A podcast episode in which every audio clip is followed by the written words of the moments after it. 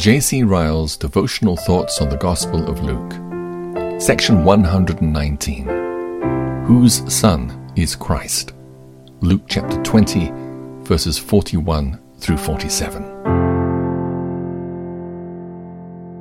And he said unto them, How say they that Christ is David's son? And David himself says in the book of Psalms, The Lord said unto my Lord, Sit you on my right hand until I make your enemies your footstool. David therefore calls him Lord. How is he then his son? Then, in the audience of all the people, he said unto his disciples, Beware of the scribes, which desire to walk in long robes, and love greetings in the markets, and the highest seats in the synagogues, and the chief rooms at feasts, which devour widows' houses, and for a show make long prayers. The same shall receive greater damnation.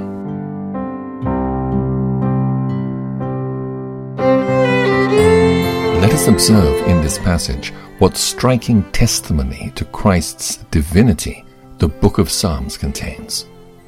We read that after patiently replying to the attacks of his enemies, our Lord in turn propounds a question to them. He asks them to explain an expression in the 110th Psalm where David speaks of the Messiah as his Lord. To this question the scribes could find no answer they did not see the mighty truth that Messiah was to be God as well as man, and that while as man he was to be David's son, as God he was to be David's Lord. Their ignorance of Scripture was thus exposed before all the people. Professing themselves to be instructors of others and possessors of the key of knowledge, they were proved unable to explain what their own Scriptures contained we may well believe that of all the defeats which our Lord's malicious enemies met with, none galled them more than this. Nothing so abashes the pride of man as to be publicly proved ignorant of that which he imagines is his own particular department of knowledge. We have probably little idea how much deep truth is contained in the book of Psalms. No part of the Bible perhaps is better known in the letter and none so little understood in the Spirit. We err greatly if we suppose that it is nothing but a record of David's feelings, of David's experience, David's praises, and David's prayers. The hand that held the pen was generally David's, but the subject matter was often something far deeper and higher than the history of the son of Jesse. The book of Psalms, in a word, is a book full of Christ. Christ suffering, Christ in humiliation, Christ dying, Christ rising again, Christ coming the second time, Christ reigning over all. Both of Christ's advents are here the advent in suffering to bear the cross, and the advent in power to wear the crown. Both of Christ's kingdoms are here the kingdom of grace, during which the elect are gathered, and the kingdom of glory, when every tongue shall confess that Jesus is Lord. Let us always read the Psalms with a particular reverence. Let us say to ourselves as we read, A greater than David is here. The remark now made applies more or less to all the Bible there is a fullness about the whole book which is a strong proof of its inspiration. The more we read it, the more it will seem to contain. All other books become threadbare if they're constantly read. Their weak points and their shallowness becomes more apparent every year. The Bible alone seems broader and deeper and fuller the oftener it is studied. We have no need to look for allegorical and mystical meanings.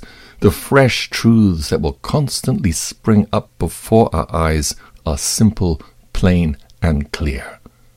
Of such truths, the Bible is an inexhaustible mine. Nothing can account for this but the great fact that the Bible is the Word, not of man, but of God.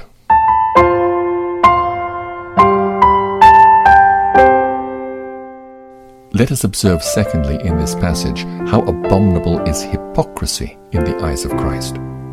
We're told that in the presence of all the people, Jesus said unto his disciples, Beware of the teachers of the law. They like to walk around in flowing robes and love to be greeted in the marketplaces and have the most important seats in the synagogues and the places of honor at banquets. They devour widows' houses and for a show make lengthy prayers.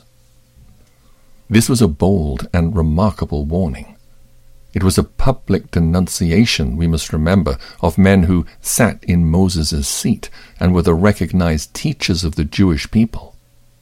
It teaches us clearly that there may be times when the sins of people in high religious places make it a positive duty to protest publicly against them. It shows us that it is possible to speak out and yet not to despise authority. No sin seems to be regarded by Christ as more sinful than hypocrisy. None certainly drew forth from his lips such frequent, strong, and withering condemnation during the whole course of his ministry. He was ever full of mercy and compassion for the chief of sinners. Fury was not in him when he saw Zacchaeus, the penitent thief, Matthew, the tax collector, Saul, the persecutor, the sinful woman in Simon's house. But when he saw scribes and Pharisees wearing a mere cloak of religion and pretending to great outward sanctity while their hearts were full of wickedness, his righteous soul seems to have been full of indignation. Eight times in one chapter, Matthew chapter 23, we find him saying, Woe unto you, scribes and Pharisees, you hypocrites! Let us not forget that the Lord Jesus never changes. He is the same yesterday and today and forever. Whatever else we are in religion, let us be true. However feeble our faith and hope and love and obedience may be, let us see to it that they are real, genuine, and sincere. Let us abhor the very idea of play acting and mask wearing in our Christianity. At any rate, let us be genuine.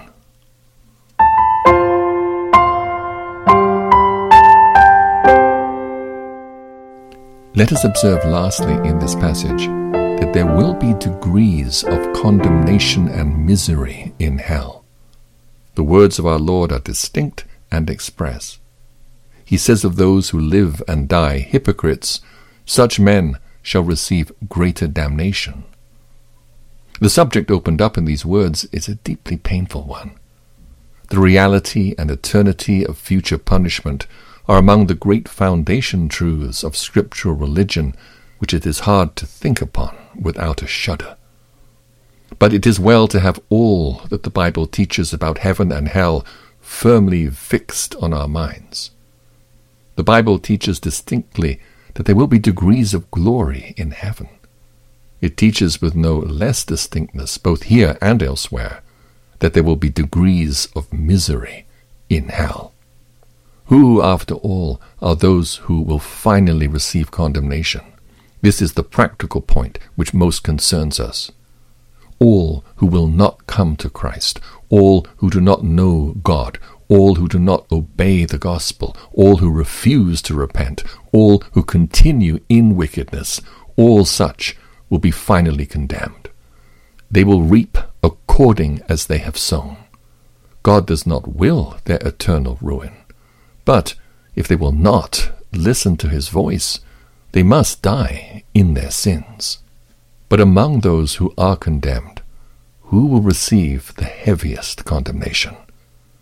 It will not fall on heathen who never heard the truth. It will not fall on ignorant and neglected Englishmen for whose souls, however sunk in profligacy, no man cared.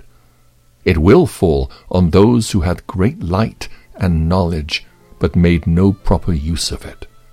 It will fall on those who professed great sanctity and religiousness, but in reality clung to their sins.